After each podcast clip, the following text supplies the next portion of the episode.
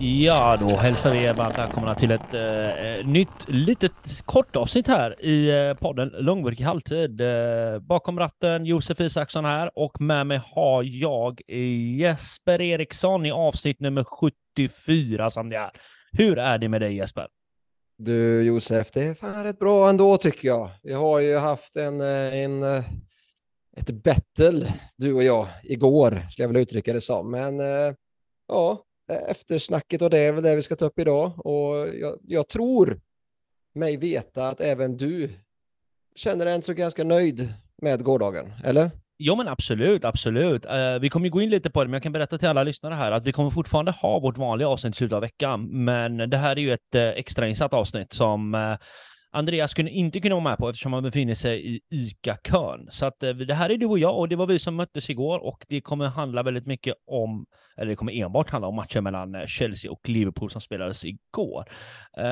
Du nämnde ju, Jesper, om man är nöjd. Ja, men om vi går tillbaka lite i det som utspelade sig innan där, det var att Liverpool hade ganska märklig balans på den startelvan som Klopp satte ut. Hur kände du, Jesper, innan avspark när du tog del av startelvan? Alltså, balansen i Liverpool är som den är, enligt mig. Det är dålig balans i Liverpool som det är när vi inte har den defensiva innermittfältaren så som vi har haft i Fabinho eller något liknande. Vi har haft Curtis Jones som har försökt lite på rollen. McAllister gick in och spelade defensiv mittfältare igår. Gjorde det jävligt bra. Han gjorde det även väldigt, väldigt bra mot Darmstadt i sista träningsmatchen. Han körde där. Han har en fantastisk passningsfot. Han vände spelet snabbt. Väldigt brytsäker. Han är dock inte så jävla stor. Så att den här Inspector Gadget, armar och benen, det är lite de man kanske kan sakna på en sån spelare. Men fantastiskt placeringssäker. Och jag älskar det här när Konaté eller Van Dijk bryter bollen direkt upp till McAllister, och han vänder ju på en femöring och skickar upp bollen vidare, och det går så jävla fort genom mittfältet med han som defensiv in i mittfältare. Så att jag är inte så orolig att han inte kan axla den rollen. Problemet är att det finns ingen annan som är där, så att balansen blir väldigt dålig i Liverpool. Egentligen så ska han kanske vara offensiv in i mittfältare, men ja, jag vet inte, men ja, på tal om balans så var det en helt annan balans i Chelseas elva. Den kändes extremt defensiv till en början.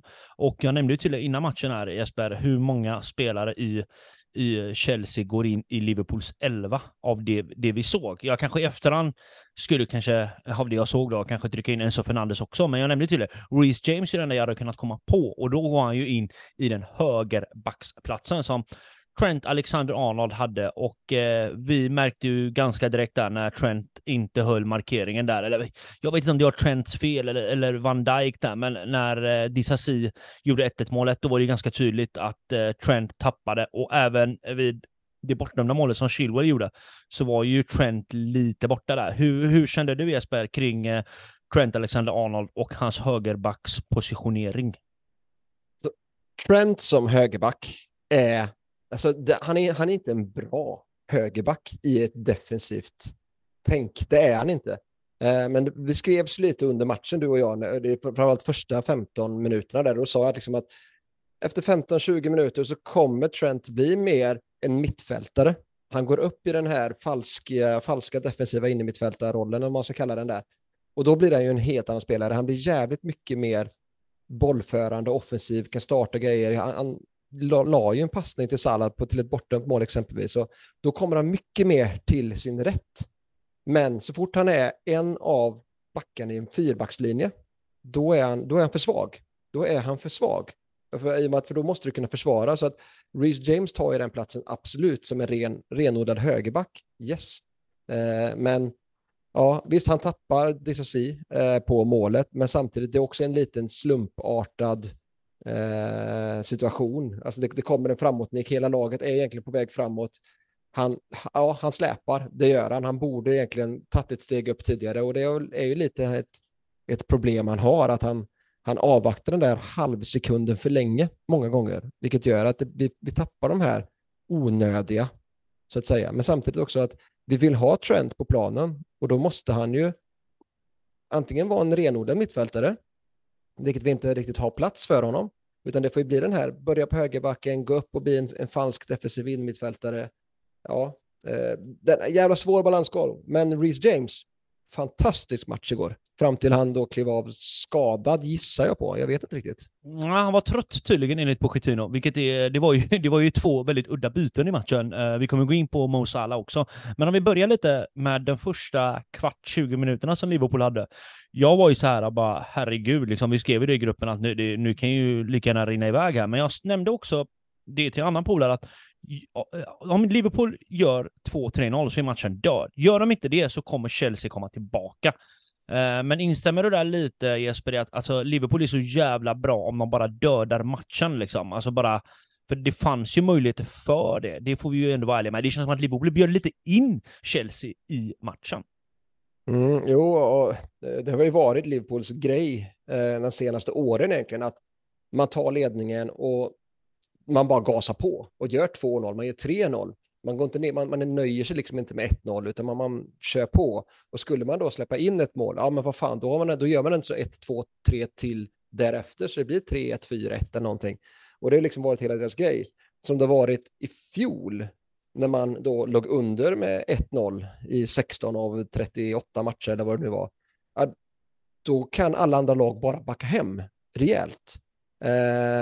Och nu kände jag då att när Liverpool gjorde 1-0 och då kände jag att yes, vi tar ledningen, då kommer vi gasa på. Det kommer bli 2-0, Chelsea tvingas gå upp, det kommer bli 3-0, mer eller mindre. Det var den som känslan som jag hade. Och när vi gjorde 2-0, vilket sen då blev bortdömt, då kände man, där punkterade vi matchen. För Chelseas 11 på pappret kändes inte stark. Det gjorde den inte. Sen kände jag väl att jag fick äta upp mina egna tankar lite, för att Chelsea var riktigt jävla bra. Och framförallt så kunde de ju straffa Liverpools trebackslinje när Trent gick upp på mittfältet, och det blev en trebackslinje där Robertson inte riktigt kommer till sin rätta, för han kan inte kliva upp i de här offensiva räderna, utan då blir han också rent defensiv. Och med en Sterling som jag själv tycker gjorde en bra match, vilket du inte tycker, och då framförallt Reece James på den kanten. De straffar ju Robertson gång på gång på gång, och sen snabbt med bollen över till Chilwell som gör också en helt fantastisk match mot en trebackslinje. Så att ja. Det är ju de här alltså, ytterbackarna i Chelsea, Chilwell och Reece James där. Alltså hela den kanten då med, det spelar ingen roll vem som är framför Reece James, som att du och jag hade kunnat vara där också. Vi hade också gjort en bra match. Men jag håller med dig, alltså Sterling var ju betydligt bättre än vad han har varit innan.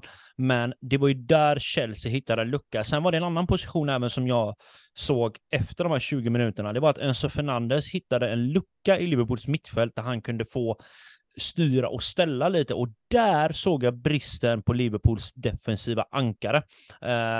För det fanns en lucka där, och den hittade Enzo Fernández mer och mer ju längre matchen led. En gammal Fabinho i sin prime eller Henderson i sin prime hade ju aldrig tillåtit Enzo få så mycket tid på sig att dirigera. Kände du också där, Jesper, att det var en liten lucka där? Ja, det är det ju såklart att det var.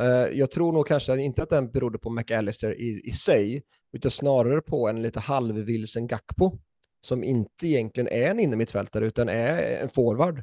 Och han kommer ju liksom i fel i sina defensiva positioner ganska ofta. Han är ju fantastiskt bra med fötterna, har bra skott och bra passningsfot och hela den här tjofadritten, va? Men du ska vara på rätt plats vid rätt tidpunkt för att du ska bli riktigt framgångsrik i vilken roll du än nu spelar i. Och det saknar ju han någonting. Och det är därför som Liverpool behöver en renodlad defensiv innermittfältare, så att McAllister kan gå upp och spela där bredvid Szoboszlai.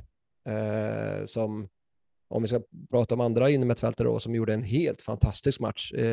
Framförallt första halvlek och stundtals andra halvlek. Sen så försvinner han lite mer och mer ur matchen, tyvärr. Men jag tror att det beror mycket på att Chelsea får mycket mer boll. Man hittar ytorna bakom Liverpools kanter så att säga. Och då försvinner han lite mer ur matchen.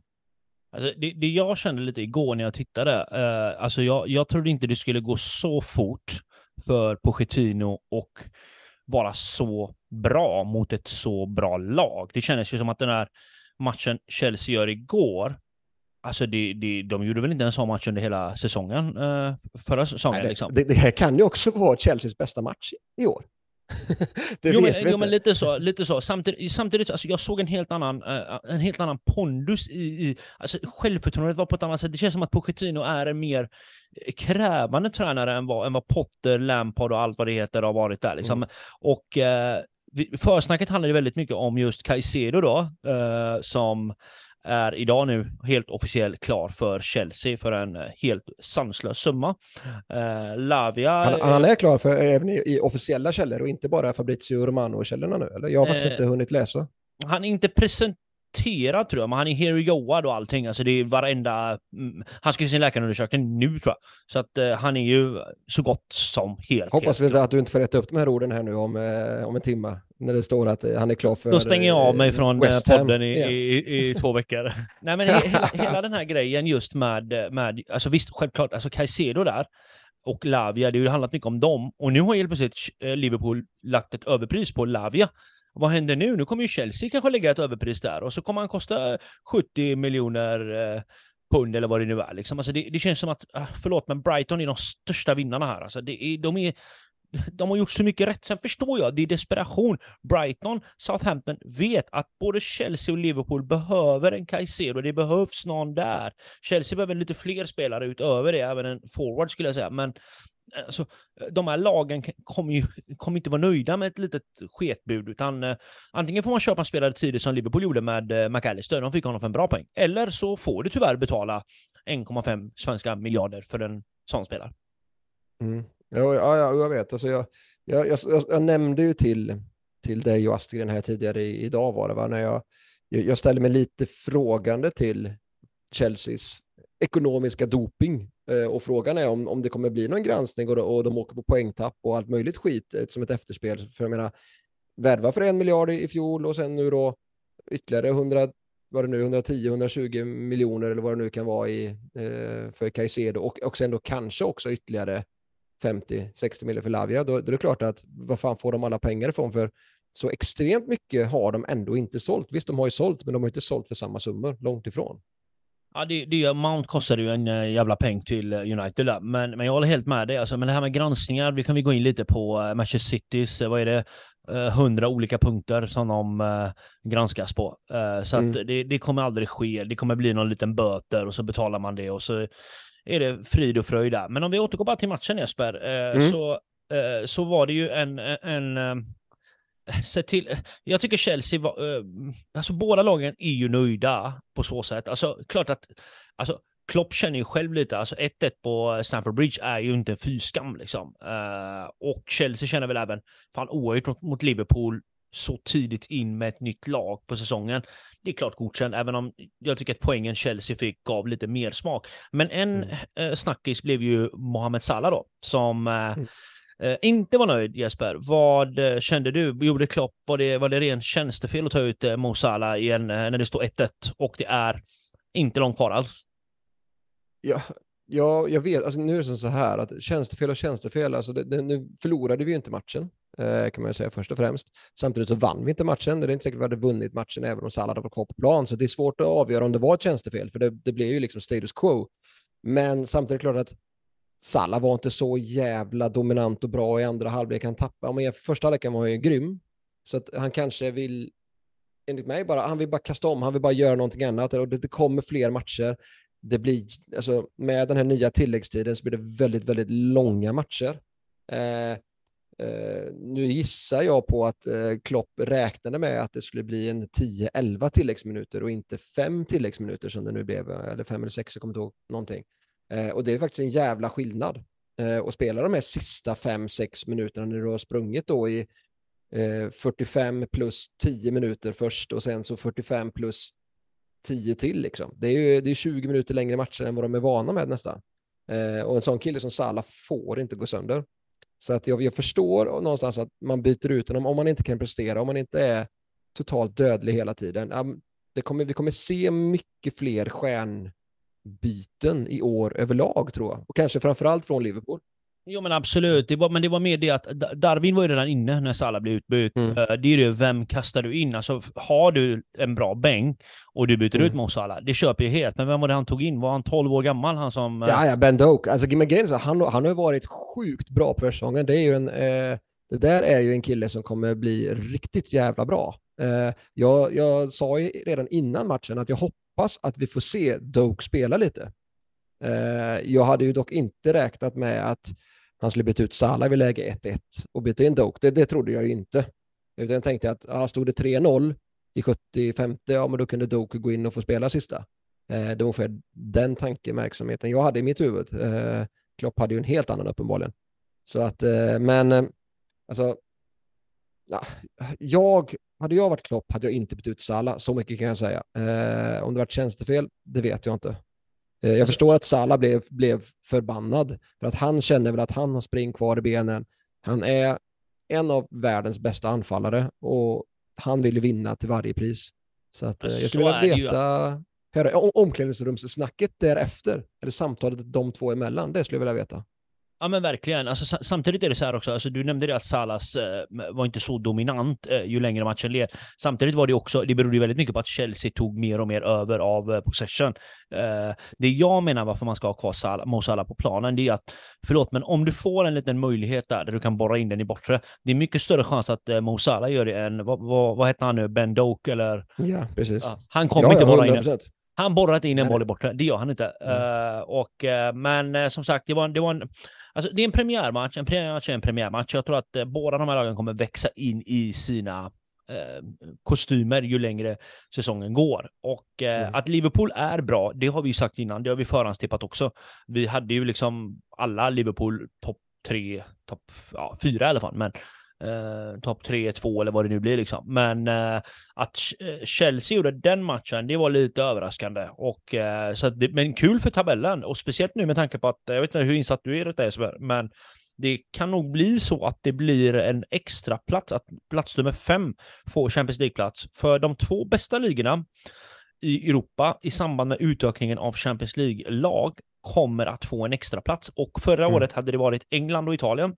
Året innan det hade det varit England och Nederländerna. Så de räknar inte på historik utan de räknar på hur bra lagen går i Europa. Så du kan ju tänka dig att jag som Chelsea-supporter hejar på Liverpool i Europa League. Ja, men det är väl egentligen, jag tror att alla Englands lag vill att vi ska bli 5.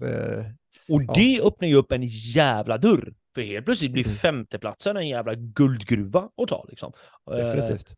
Då kan vi börja liksom då, så att det blir väldigt intressant. Det ska ju mycket till att England inte får den platsen.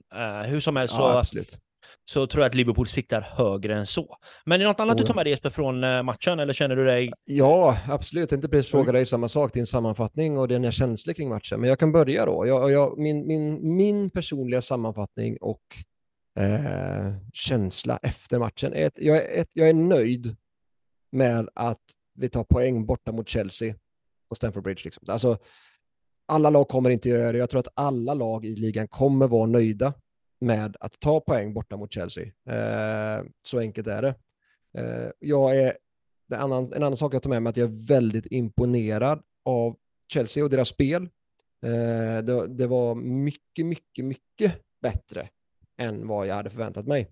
Så att jag tror mycket på att Pochettino kommer få ordning på det här miljardbygget. Det tror jag. Och jag tror att vi har underskattat Chelsea inför ligast. Det tror jag. En sista sak jag tar med mig är, och det är faktiskt från Liverpool-håll, där jag är väldigt, väldigt, väldigt imponerad och nöjd över de två nyförvärv Liverpool har gjort i McAllister och Szoboszlai som gjorde fantastiska matcher tycker jag. Är också extremt nöjd över att se Konaté spela som gjorde en grymt bra match. Han överglänste ju Van Dijk med mil. Och det absolut sista som jag tar med mig är att det är så jävla skönt som Liverpool-supporter att ha Alisson i mål. Nej, men alltså, jag instämmer helt på mer eller mindre alla punkter som du nämnde. Jag tror att, som jag nämnde innan, Liverpool är bra den här säsongen. De kommer att vara väldigt, väldigt, väldigt bra. Och det jag tar med mig härifrån, det är ju att som du nämnde där, McAllister och Szoboszlai ser väldigt spännande ut. Jag tar också med mig att Chelsea kommer, alltså med Caicedo, och om Lavia också kommer nu så får vi nog börja prata Chelsea högre upp i tabellen än vad vi har förhandstippat dem. Eller det borde vara så i alla fall. Jo, nej, jag håller med. Och då kanske det blir ännu roligare för oss, och, eller för mig i alla fall, att sitta här i podden. Pengar gör något. Nej, men hur som helst, du nämnde ju det här med Stamford Bridge, att det är starkt att ta poäng där. Ja, definitivt. Men tittar vi förra året så vann väl Chelsea en match på Stamford Bridge från mars månad ända till säsongen tog sig ut. Så att, men då var det ju Lampard och Potter och allt vad det heter. Så att... Men jag tror att när vi kommer närma oss jul så är den här poängen ännu mer värd än den var idag.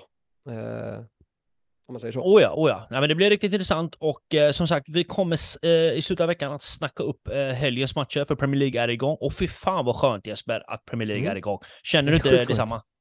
Ja, jag är så supertaggad på nästan varenda kväll när man sitter och känner att jag har ingenting att göra, men det finns alltid någonting att göra, för det går nästan alltid en Premier League-match. Man är så jävla nöjd över detta.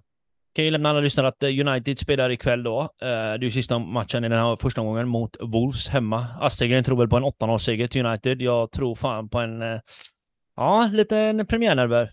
Kryss kanske? Ja, så jag säger väl att United behöver vinna detta. Men som sagt, det återstår att se, skulle jag väl uttrycka det som. Det är också väldigt intressant att se var United står i dagsläget. Jag har inte sett någonting. Jag har knappt hört någonting från försäsongen. Det har varit väldigt tyst om dem, enligt mig. Ja, det blir spännande att se. Stort tack, Jesper, för det här lilla inslaget, och på återseende. Ha det gött, Josef.